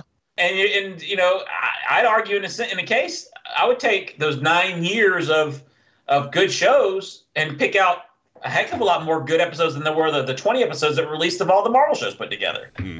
Yeah, and I mean that's the thing is that you know CW basically they they hit They on won the war.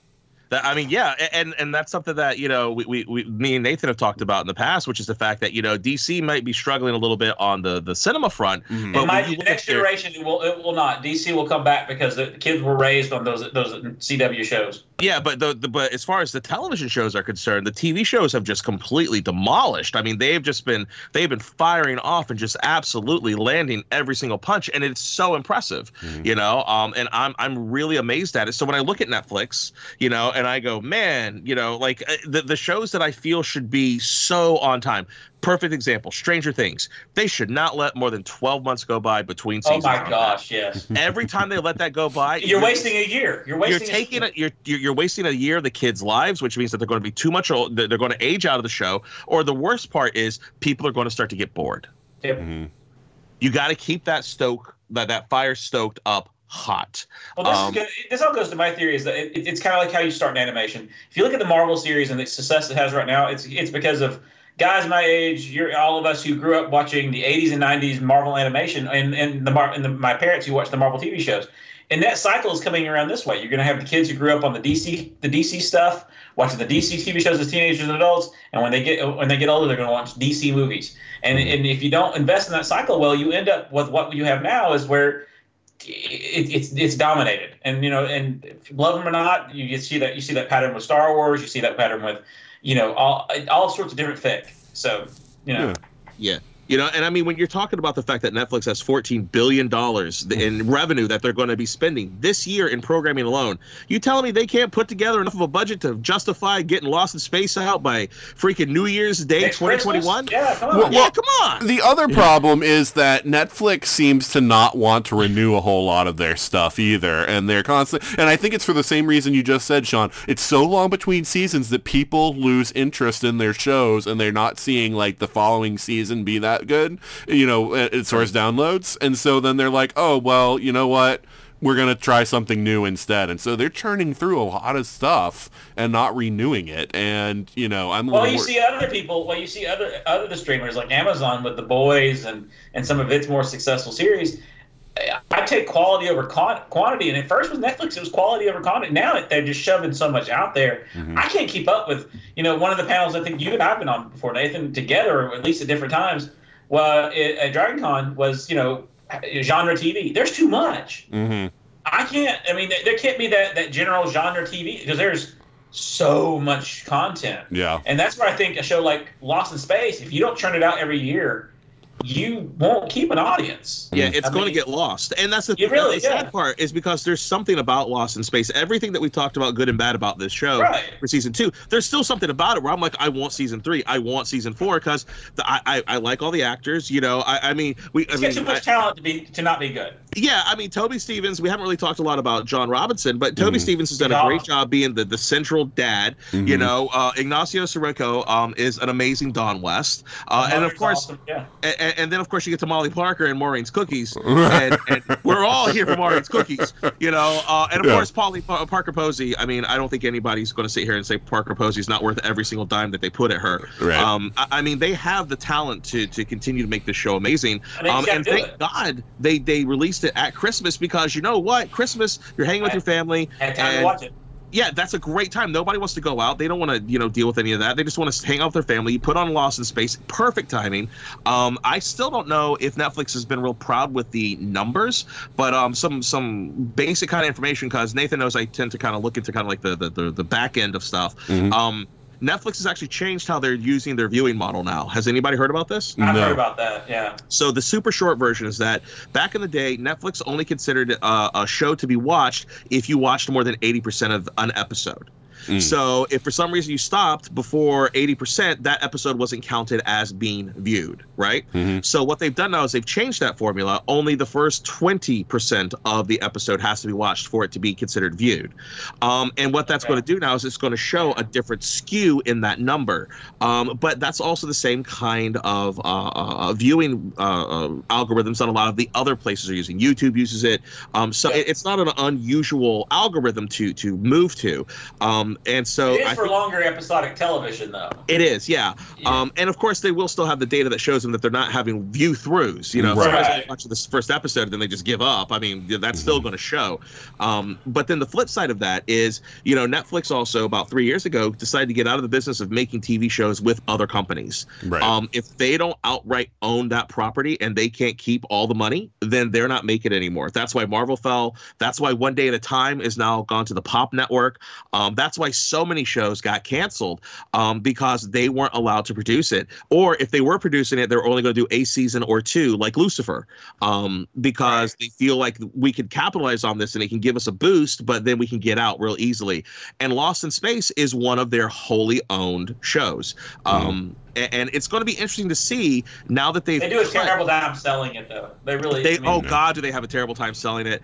And, and again it's a shame because it's a fun show. Like mm-hmm. I it's really like, family oriented it really I mean I'm yeah. not saying it's for little kids but it's it's you know it's it's not a it, not a vulnerable guy no sex. I mean it, it, it's it's a show you can sell. It's intriguing enough for adults and good enough for kids. Well, yeah, I mean, because that's my thing. Is like you know, like when I was a kid, that was Star Trek: The Next Generation, right? Yes. Like that was something yeah, like the whole exactly family. It. You could sit down in the living room. You could watch Star Trek: The Next Generation. It was like a good family sci-fi show. And yeah. you know, a lot of the sci-fi stuff these days skews older, right? You know, I mean, it's got stuff that's more intense. Uh, you know, whether it's more graphic, you know, violence or or you know, sexual or whatever. You know, like even the Orville you know, it's it's kind of on that raunchy side or whatever, even though it's not too bad.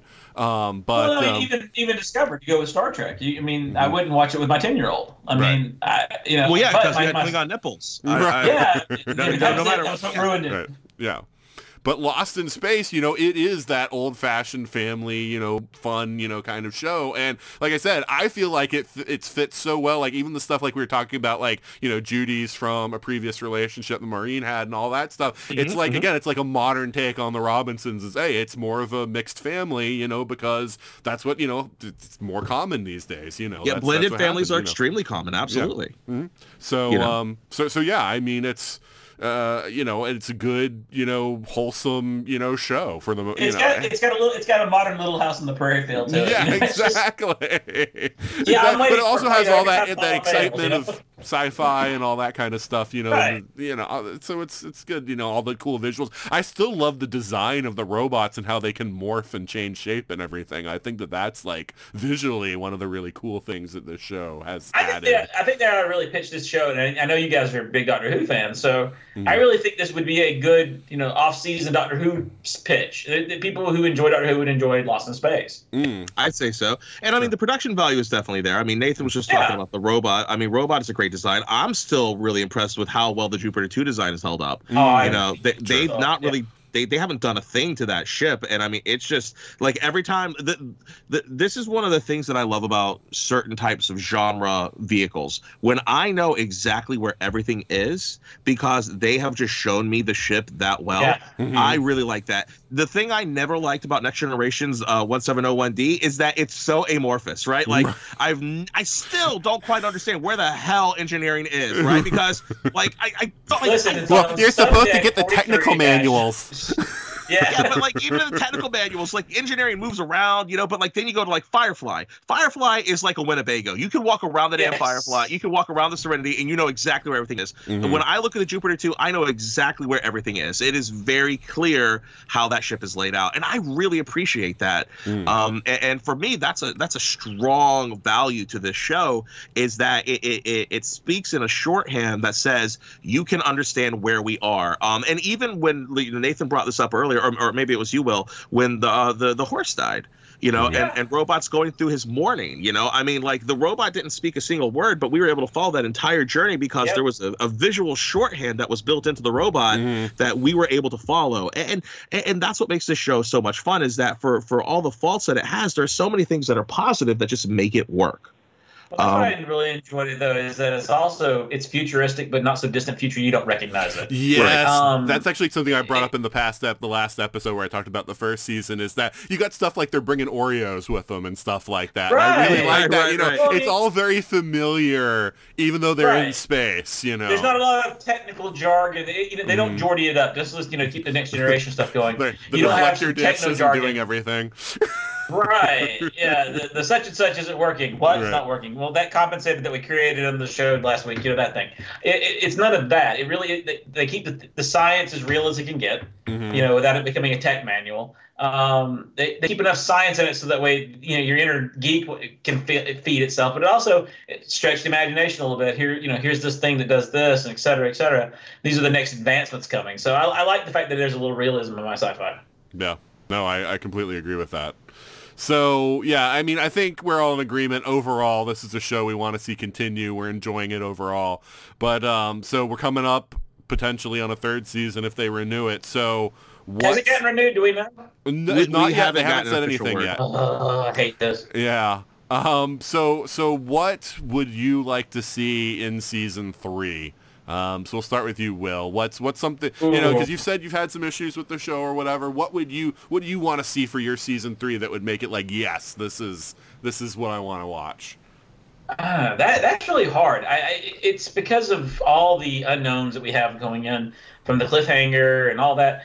I guess what I would like to see is more interaction with other alien races. Like Yeah. they, they run into other aliens. I think that's something I really, really would like to see the show to go, and, and or maybe you know meet an enemy of the robot civilization. Something, something to give us a little more tension with with the sci-fi aspect. Mhm. The family drama, I want honestly, if you're gonna if you're gonna amp it up, let's have Parker come on to dad. You know, let's you know maybe you know, the, you know yeah, um, Dad Robinson and, and Mom are having some issues, and I honestly, could you not see her play that as a, as an advantage?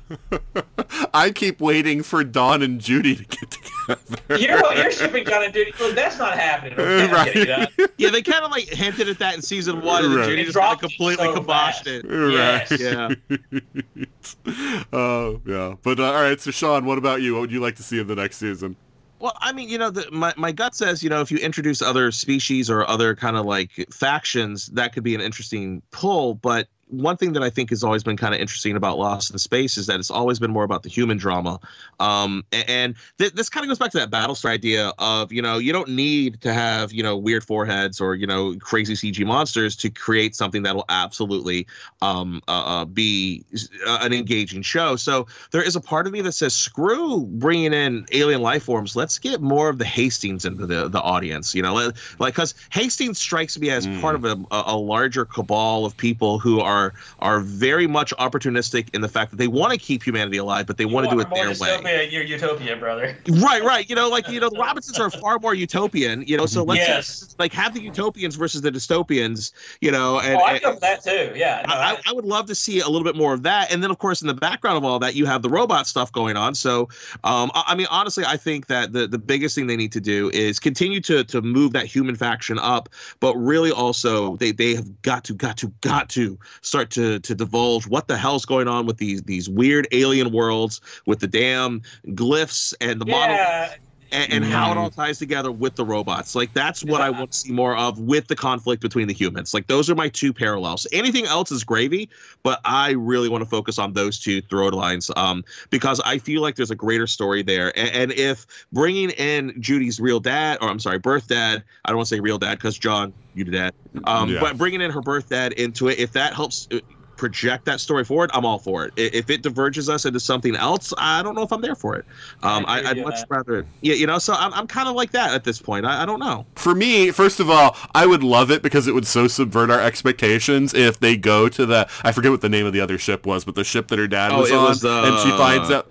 I can't was it the Icarus? Hold on. It was the, the Fortuna. They start with an I? Fortuna, yeah. Oh, Fortuna. Fortuna. Okay. Yeah, Fortuna. yeah, so, oh, Icarus, I think I was having flashbacks yeah, yeah, yeah. to Planet of the Apes. anyway, wasn't that the Icarus? Um, but uh, yeah, so um, yeah, the Fortuna. So like, it would be interesting if they go over there and it's just like skeletons and stuff, and but they find something on the ship that's helpful. But it's like, oh, so you thought like her dad was actually going to come back as a character, but really He's not. Dead. He's dead. He's been dead. You know, yeah, like don't like yeah, let's not go that route of the oh, you're my real dad. You know, like because you know they, they already said like even though she kind of like hero worships him, she never actually knew him because he died before she was born. They thought he died before she was born. So I, I don't, I just don't want to go there because again, I, grandma. Okay, let's just go ahead. And don't want to go CW yes, show. I don't you know, I don't want it to be the, you know, like, you're not my real dad, you know, and then she goes and hugs the new dad. I just don't want that, and I'm afraid.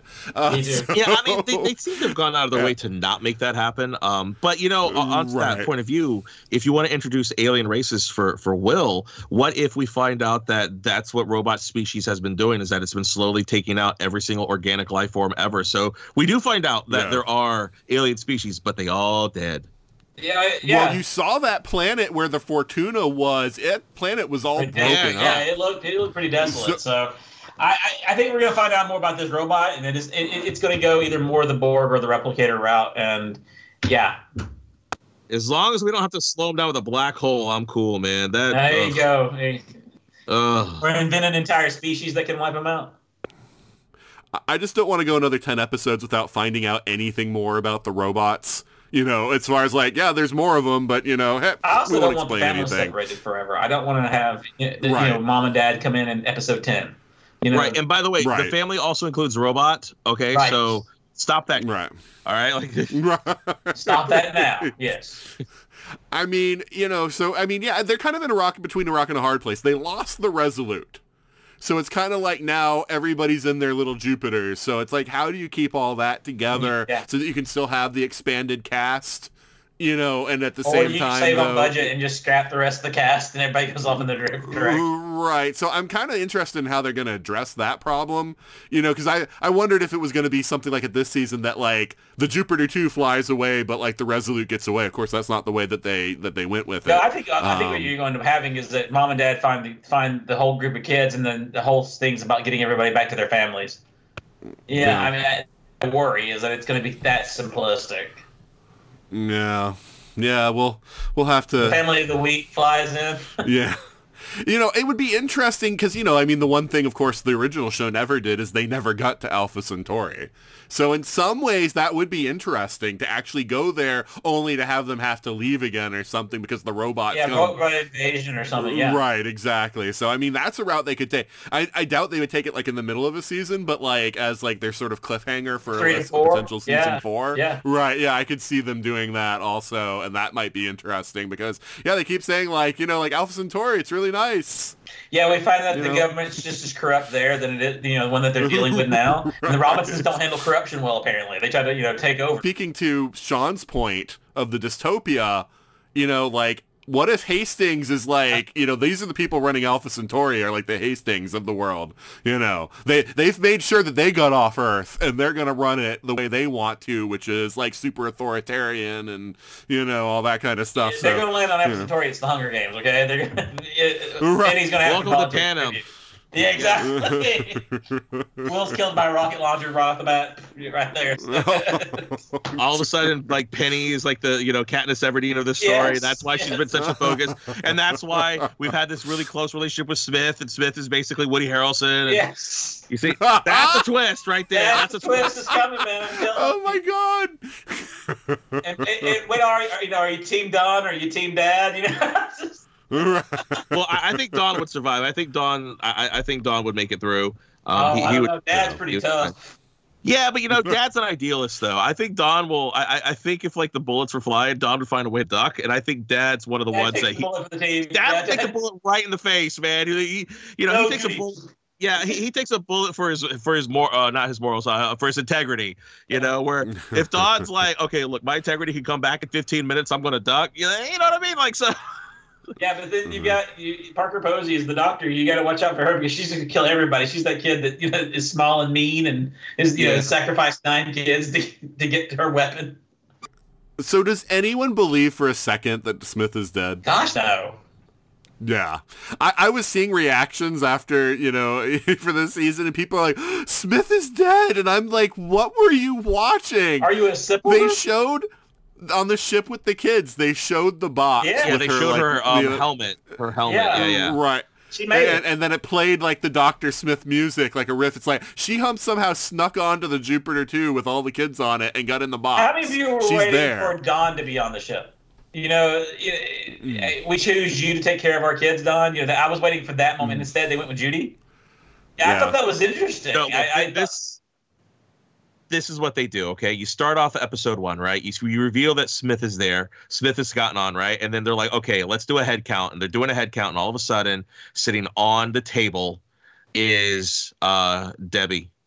And Debbie has a little has a little note off of her neck, and it's from Don, and it says, "Take care of my kid."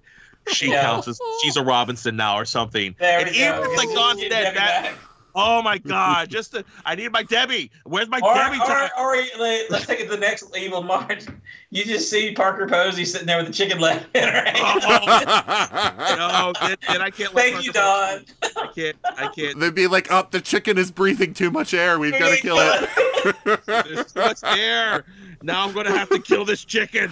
Kill the Uh, chicken. We we precisely calculated how many people could be here, and the chicken is one too many. Right. No, honestly, they just do like a Star Wars, um, uh, uh, uh Last Jedi moment where like Oh. literally like, Right. Parker Posey's sitting there eating chicken, and Will's across the face, like just like horrified. Oh!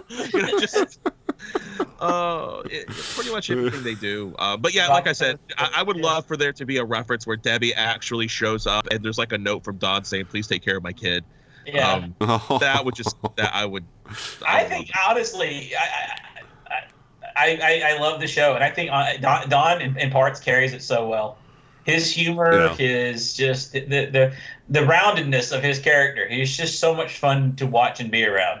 He, he's got the physical comedy. Doing, I mean, loving him pushing the gate everywhere, you know, to take his Yes. monitor with him. I thought the. I mean, I just thought some of the stuff they have him do is just, I, I, I just love his character. I, I, I enjoy watching him when he's on screen.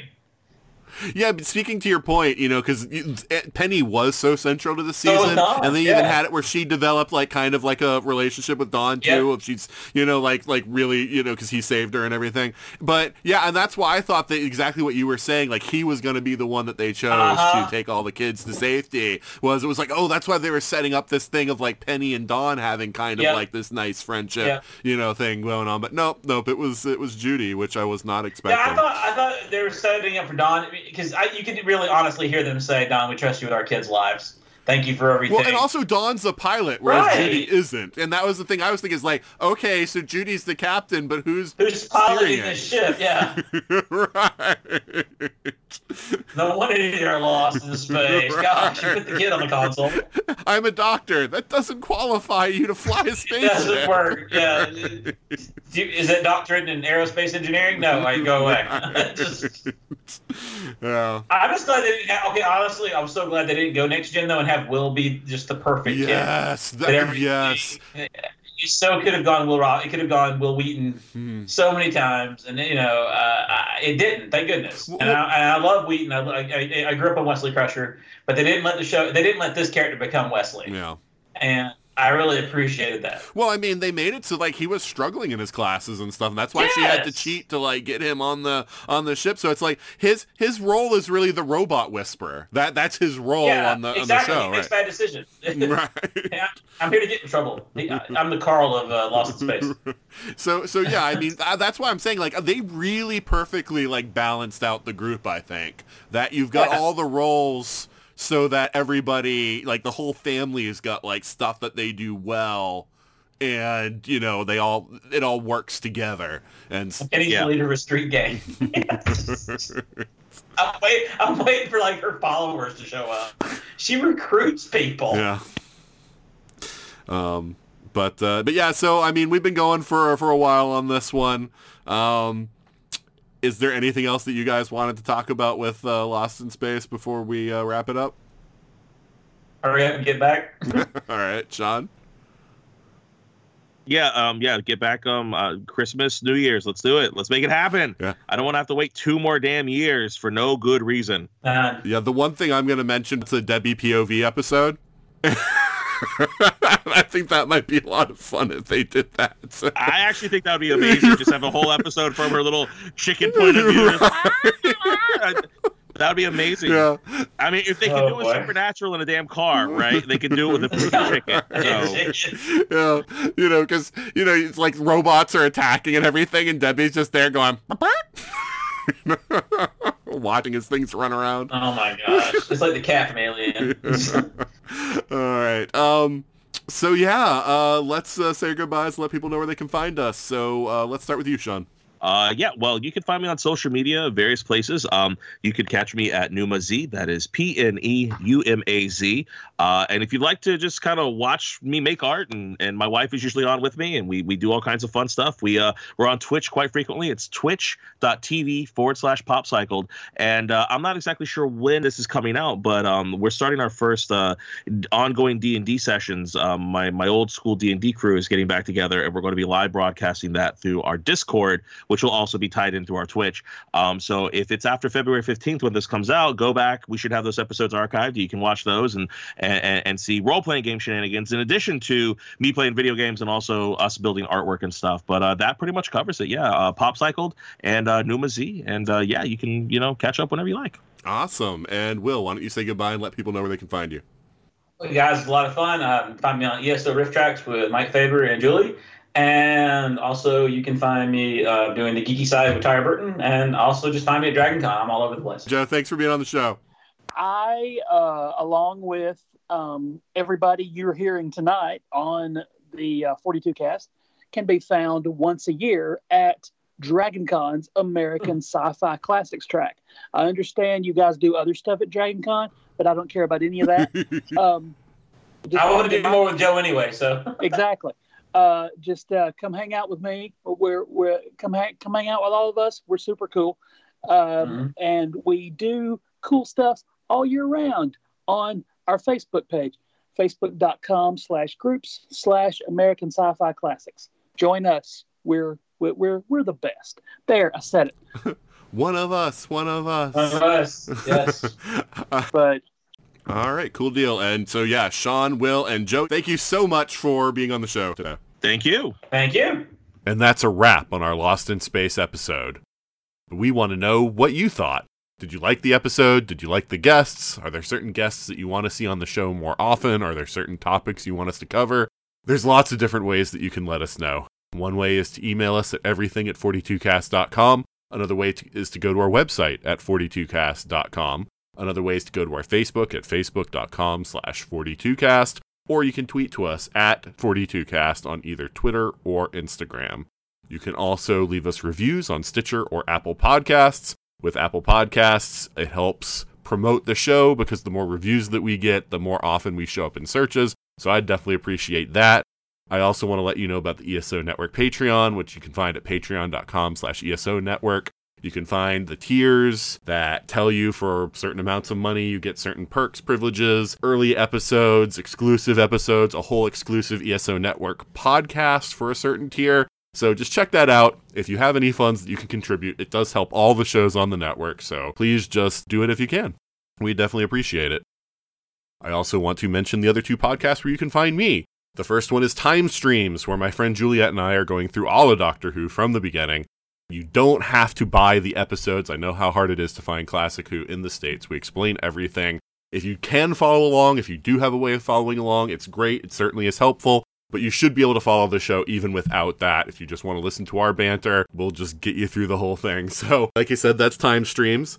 And the next one is Legendary Forces. And that's where Juliet and I, again, but also joined by Corinne, Joe, and Ashley, we're going through all of Star Wars fictional media. That's all the movies, TV shows, novels, comic books. Basically, anything that's set in the Star Wars universe, we're going through it in chronological order. We're telling you whether the content is any good, why we think that way, but also we're talking about Star Wars and the perception of Star Wars as we go and how this sort of idea of canon and continuity develops. So if that's of interest to you, then check it out.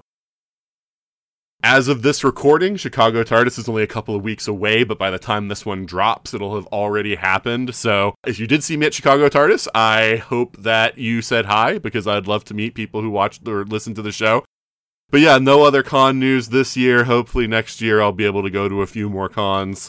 Hopefully I'd be able to go to Dragon Con, although that's always the dream, and I don't know that that's going to happen. But yeah, just watch this space, and hopefully I can meet all of you at some time or, or another. But that's all I have for this week. Join us back next week when Ming Na Wen will not be joining us. And until then, this is Nathan signing off.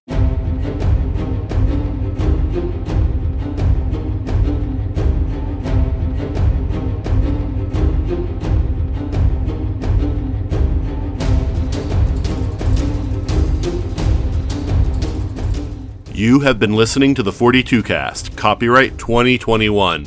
Got a question for the ultimate answer? Contact us at everything at 42cast.com. Theme music is Sharper Swords by Brandon Ellis. Check out more of his work at www.cityfires.com. The 42 cast is a proud member of the ESO network.